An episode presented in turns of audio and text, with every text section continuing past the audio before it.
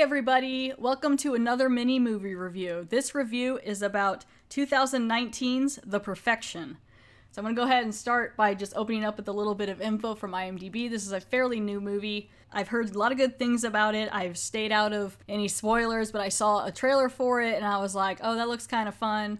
This is a 2019 American psychological thriller horror film, which I like a lot of psychological thrillers, or I'll at least give them a whirl. This movie was directed by Richard Shepard from a screenplay by him, Nicole Snyder, and Eric C. Charmelo. It stars Allison Williams, Logan Browning, and Steven Weber.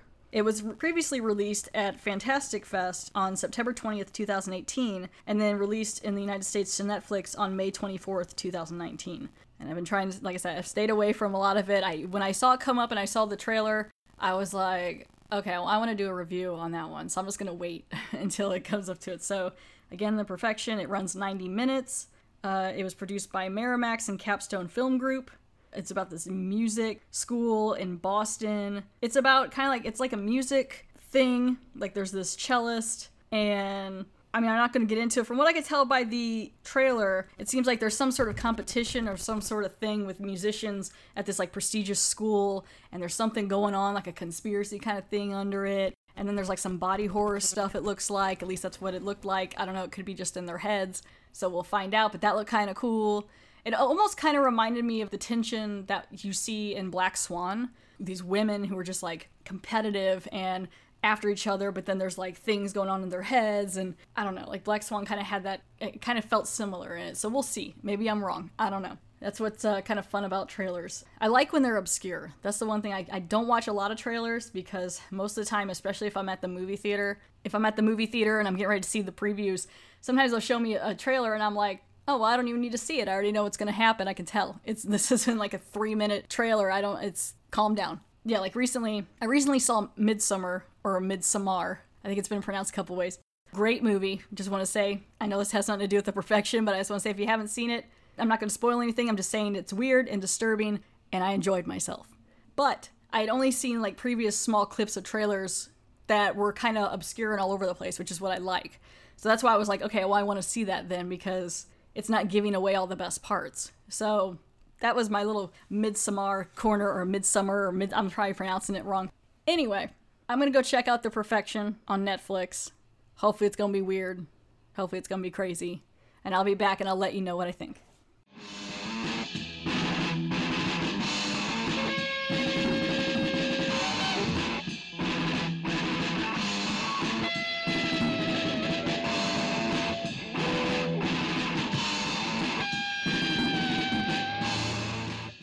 Okay, so I watched The Perfection, and I took a few days to kind of think about it because it's been a long time since a movie has made me so squeamish. It wasn't super bad, but it was it was close to Midsommar in the sense that I was gripping onto things because things were kind of getting a little crazy. Like um, in Midsommar, I was in the theater gripping on the seat, like oh oh shit, you know, like kind of like that that wasn't too long ago. So then to sit down and watch this and then be gripping onto the back of the couch next to my cat, going like, oh, oh god, okay. And then there's so many twists and turns with this movie. I'm gonna go ahead and just get started by saying if you like psychological horror, you should at least watch this movie once. I don't know if I'd watch it again. Maybe if I was showing someone. I've I had a good time with it though. Just real quick, also before I get started, since I've watched Midsommar again, go see it if you like that kind of stuff. It was a good time and I watched The Perfection. I'm like, what? Oh my gosh, my nerves are like on edge from all these squeamy movies. So then I had to go watch something else. So I went and I watched, um, if you've never seen Uninvited from 1988, it's about a cat within a cat trying to kill people. And uh, it, it, was fun. I had a lot of good laughs, decent special effects, and um, yeah, very 80s. So I watched that on Tubi through my Amazon Fire Stick if you wanted to check it out it was a good palate cleanser for for these movies. So anyway, back to the perfection. So there's this chick, right, played by Allison Williams. Her name is Charlotte. Allison Williams, you would known her. Uh, she recently, well, I mean, she was in Girl on Girls, the show Girls, but she also was the the girlfriend, the main daughter in um, Get Out, where she a spoiler for Get Out, she played a crazy bitch, and she does that in this as well. When that happened, when I found that out, I was like, oh, okay, we're doing that again. All right. I mean, she's good at it because she has a face where like she's charming, but she's like also kind of innocent looking. So then for her to like just switch and be completely off is like, oh wow, okay. So this chick Charlotte, she was a I was completely wrong on the plot from what I got from the um from the trailer, just to let you know. Uh, which is nice. I, I don't mind if I'm being thrown off by a trailer. I like it when I don't know what's happening. She's a cellist. She had to leave this music school in Boston. Her mom got really sick. She was terminally ill. Apparently, it took like 10 years for her mother to finally pass. During this, she kind of lost her mind a little bit. It was a lot for her to have to give up her career or so. I, I think she was probably like 16 or something, 15 when she had to leave. So now she's like in her mid 20s she was like a prodigy. She was, you know, she was being taught by this guy at this music school. And when I found out that this guy, the teacher played by St- Steven Weber, who's looking a little rough in the movie, when I found out it was an all girls school, I was like, okay, I'm getting a bad feeling. But all right, so we moved on because just the way he was acting and the other the other two men who help him run the school, I was like, okay, we're gonna I'll learn about that in a little bit she ends up having kind of a nervous breakdown, I think, from taking care of her mother because they kind of do some shots back and forth of her being in some sort of rehab clinic or some sort of hospital setting where she's getting her head shaved and she's getting shock therapy and things to deal with her own issues. So when her mother passes, she reaches out to Anton, played by Steven Weber, who heads this academy, and she goes to, to China, to Shanghai, to join him and his wife Paloma. And then there's these two teachers, Jeffrey and Theis, I think it's pronounced, um, and they're selecting a new student. So there's um, these three young women, or these three girls. I guess they were probably only like ten or twelve, and they're in the competition to go back to Boston, which is a big step, really, as a little girl to just be like, because like the one girl that gets it, her mom just shows up and is like, "Oh, this is wonderful. Okay, bye, daughter," and just leaves, leaves this poor girl whose English is probably not her first language, and then she's just like, "Okay, bye," you know. So Charlotte shows up in China and she meets Lizzie. Now, Lizzie, she has met before, she at least seen her before. 10 years prior when she was leaving, Lizzie, I think, was probably like 9 or 10 herself. And Lizzie is my favorite character. I think Logan Browning, who played her, did a fantastic job at being paranoid and upset and emotional and angry like she just she she made me uncomfortable just in her her being uncomfortable so she finds Lizzie, who is the new prodigy, the new star pupil for Anton, this seems a little rushed. So you could tell like she was a little jealous because this girl, Lizzie, kind of took over what she was gonna be. And so this woman now who's like probably 20, Lizzie, they meet up and she's like, Oh hey, you know, it's nice to meet you. And she's like, Oh my gosh, Lizzie tells Charlotte, like, oh my gosh, I've admired all your work. They both admire each other. They go to judge this competition for these three girls who are going to go back to the academy. And it's it kind of seemed a little rushed because they end up sleeping together. Or at least it seemed a little, not really rushed, but it seemed, it just seemed like it seemed awfully convenient that she was able to get this close to this woman. Because they're just watching, this part is funny because they're just watching these girls play. And then Lizzie's like, look over there you see how that one chinese woman is flirting with that chinese man who is not her husband and then they're, they're like groping each other and she's like that makes me real hot and and charlotte's like oh yeah and then there's just like flirting and they go clubbing and then they end up back at lizzie's hotel and they have sex and i'm like okay well fine Lizzie's going to take a couple weeks of vacation to just rest and not worry about music and just be herself. And she notices, Charlotte notices that there's a small little quarter note tattoo on the back of her shoulder, and she has a similar one. So it's something that has to do with this academy. I'm not sure why the sleeping thing had to. I mean, I guess she wanted to get close enough with her so she could do what she was going to do. Because we don't think this yet, but Charlotte is the one behind a lot of this stuff.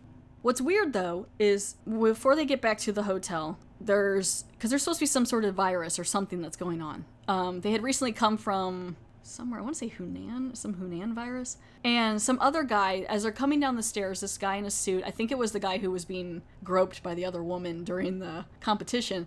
Starts throwing up, and it's like this bright yellow vomit, and he's panicking and he's throwing up and right away it, it kind of puts lizzie on edge a little because she's like oh my gosh i just came from the same area there's this disease going around what if I hope I didn't get it. You know, what is this thing going on? So we'll come back to that guy later because I, ha- I am not sure how she worked this out. So the next morning, after they're together, Lizzie and Charlotte, they're they're both very hungover. You know, especially Lizzie. She's like, "Oh my gosh, I'm dying." So they want to get out of there. They're going to get on a bus to head on a trip through China. And so she gets up. Lizzie's like, "I'm up," you know, and Charlotte's like, "Here, take some ibuprofen." You gotta check your pills. Don't just take pills from anybody. She hands her these pills, and she's just not feeling good. Her head's just really messed up. Me personally, I wouldn't get on the bus. Lizzie eats a little bit of food or tries to eat, but her headache's just getting worse and worse and she's just not feeling great. And Charlotte's like, You sure you don't want to just go back and get another hotel room and we can leave tomorrow? And she's like, No, no, I'm, I'm only got two weeks. I don't want to waste my time. So they get on this bus, and here's where all the shit hits the fan. Literally. It made me very squeamy. I don't like this stuff. Later, when there's a when you find out some of the reasons why it's not as bad, but they get on this bus and everything goes to hell. Lizzie takes some more ibuprofen. She's she's starting to get frantic. She's her head is killing her. She feels nauseous. She's dying of thirst. She takes even more ibuprofen. She takes like four or five of them, like more than she should. And she starts getting worse and worse. And then as the bus is going along, she she's gonna be sick and she can't get off the bus. So she throws up and there's maggots in her vomit and it's bright yellow or whatever, still like that other guy. So she's immediately panicking. Oh my gosh, I have what this man has. I don't know what this is. She needs to get off the bus because she's going to defecate, and there's a whole big panic about that they end up getting stranded on the end. Uh, the, the bus driver drives away and leaves them there. Everyone on the bus seemed to be fairly nice. They were at least being considerate. They offered them some bottles of water. They were like trying to translate for the bus driver for them. I think they, I mean, they really were just like, get get the hell off the bus. But here's some water so you don't die. So they they get stranded in the middle of rural China. This is bad. Lizzie looks horrible. She's like, I don't know what's wrong. I'm dying. Something's really wrong. And she starts hallucinating and she can see, she's seeing bugs come out of her hand and you can see them. And Charlotte can see them too. She's like, oh my gosh, you need to cut off your arm. And she pulls out this meat cleaver out of her backpack. And that's immediately when I was like, uh oh, something, uh oh, this, Mm-mm. I was like, something's not right. Why would she have a meat cleaver in the middle of rural China and just be like suggesting this? So then, shortly after that, it's revealed that Charlotte has drugged Lizzie. These ibuprofen tablets were a type of halluc- uh, a type of medication that she used to give her mother, and it can cause hallucinations, especially with alcohol. And um, she's very, it makes you very nauseous and dizzy and susceptible to these hallucinations. So there really wasn't any bugs. There was no bugs in her arm. There was no bugs in her vomit. Those were all things that Charlotte was putting into her mind and making her see them um, by being like, oh my gosh, you know, even though there was nothing there. So, Lizzie chops off her arm, or her hand. She goes missing. Charlotte took the meat cleaver from the food stall when they had eaten in China as well. That's how she got the cleaver. Because it's not necessarily something you take with you when you're going hiking through China. I don't know, I'm just saying. So, three weeks later, Anton and Paloma are like, oh my gosh, we have this new student from China. Woot woot. They're showing her around, and Lizzie shows up, and her right hand is missing, and she's got this like stump thing that's all like wrapped up, and she's got a little arm holder.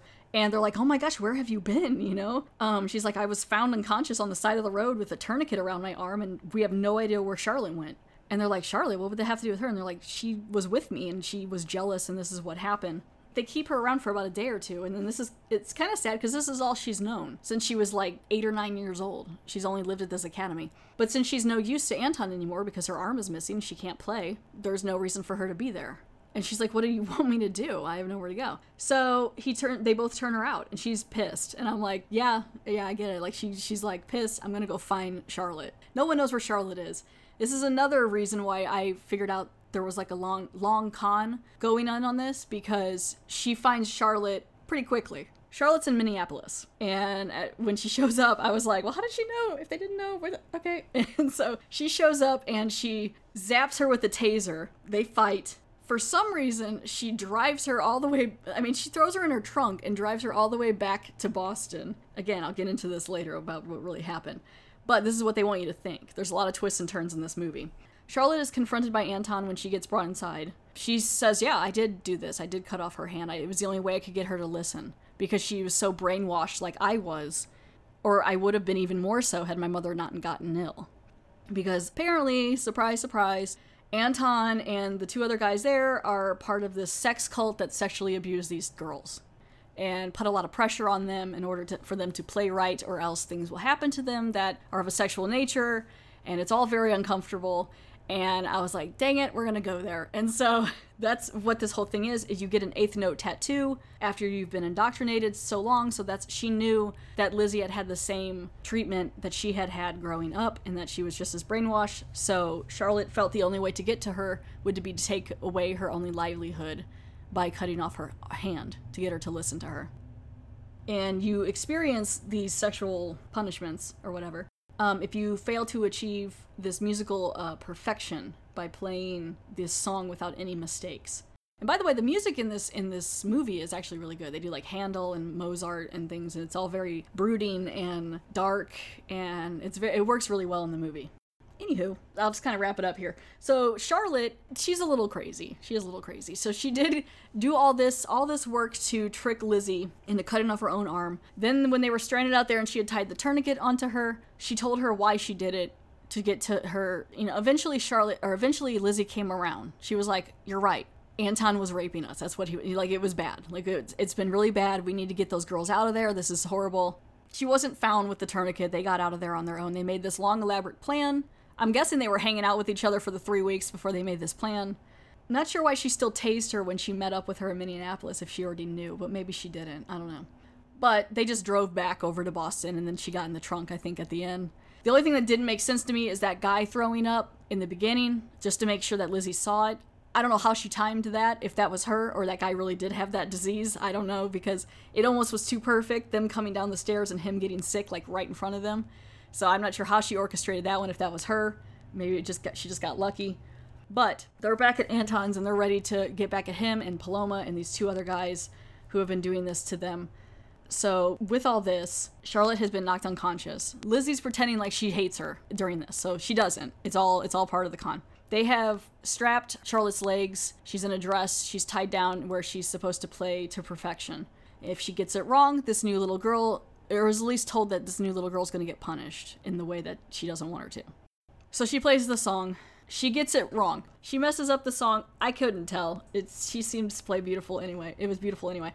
Anton was just fooling. Of course, this little girl hasn't been brainwashed enough for him to do anything, so she gets to leave, thank God. So they're like, you know what? We're gonna punish you. And this is where it gets real weird. They have her strapped down, and the two guys, Theis and Jeffrey, are gonna hold her down while they rape her. And Lizzie's gonna do it. This part had me because I was like, oh no. She's gonna do it with the stump, the stump of her hand, right? I was like, oh shit, okay. So as she gets ready to do that, and Charlotte's screaming, and they have her strapped down and her arms you know, it's it's all very intense. Jeffrey and Theis collapse and die. So this is where it really gets exposed that there was a long con. They're in on it. I guess they're a couple now. I don't know. They're both kind of crazy now. And they kiss and they she lets her out and she's like, "Cool, we're we're done. We poisoned uh, Lizzie poisoned them, so they're dead." Paloma, the wife, gets drugged. She gets stabbed to death. Um, they attack Anton. He it's this whole big fight, a lot of blood, blood, stabby, stabby, fighting. And then there was this really part, this part that was like, oh, because Anton goes to, to stab her with a knife to like stab down, and Charlotte puts her arms up, and it goes right through like the ulna and the radius of her arm. Uh, it was just like squeamy. I was like, woo, okay, that was pretty good. This is where it kind of loses it a little bit for me, the ending, because now Anton is he's alive and he's being kept alive by some sort of I think it's just stuff from her mom being sick. It's just like I don't know, because I don't know. Uh, that's the only reason I could think that she would know how to do any of this. And he's had, I didn't notice this, but according to Wikipedia, his mouth and his eyes were sewn shut. All of his limbs have been amputated. He has no arms, he has no legs, he's just a stump that's been blinded and quieted. And Charlotte and Lizzie are up on the stage performing for him in this chapel, playing as one, which was kind of cool because Lizzie's missing her hand. So with her other arm, she was doing one part while Charlotte was playing the bow and that's how it ends. And Charlotte takes off her wig, which I thought maybe it was a wig because the way like it sat on her head after they spent the night together, I was like, it looks a little off. Yeah, so she still kind of had a shaved head, and it's just they were they're playing for him, and he's I don't know, just being tortured. I hope all those girls got out of there. I hope that they already sent them all home before all this because they were just sleeping. They didn't know what was happening. It was the middle of the night. Um, but that was the end. And really, it was rough and it was squeamy and I liked it. It made I mean sometimes it, it was a bit uncomfortable. It was pretty solid though, like twist and turn wise. Some of it I didn't see coming at all. I was like, oh geez, okay. Some of it was a little predictable, but not in not in too bad of a way. I've seen a lot of horror movies, so that's probably why. But yeah, I mean, I would recommend at least seeing it once if you like psychological horror. So if I'd have to recommend it, let's go with Meat Cleavers. I'll go with them. I feel like I've done Meat Cleaver already, actually. Have I done Meat Cleaver already? Shit. Let's go with Let's go with bottles of water. Quite a bit of those thrown around there. So for bottles of water, for 2019's The Perfection, I will give it out of 10 bottles of water, I will give it 7. Could even go a little higher. I, I enjoyed the movie. I thought it was done really well. So yeah, I definitely would recommend it. Check out 2019's The Perfection, 7 out of 10 bottles of water. Thank you for downloading and listening to this mini movie review.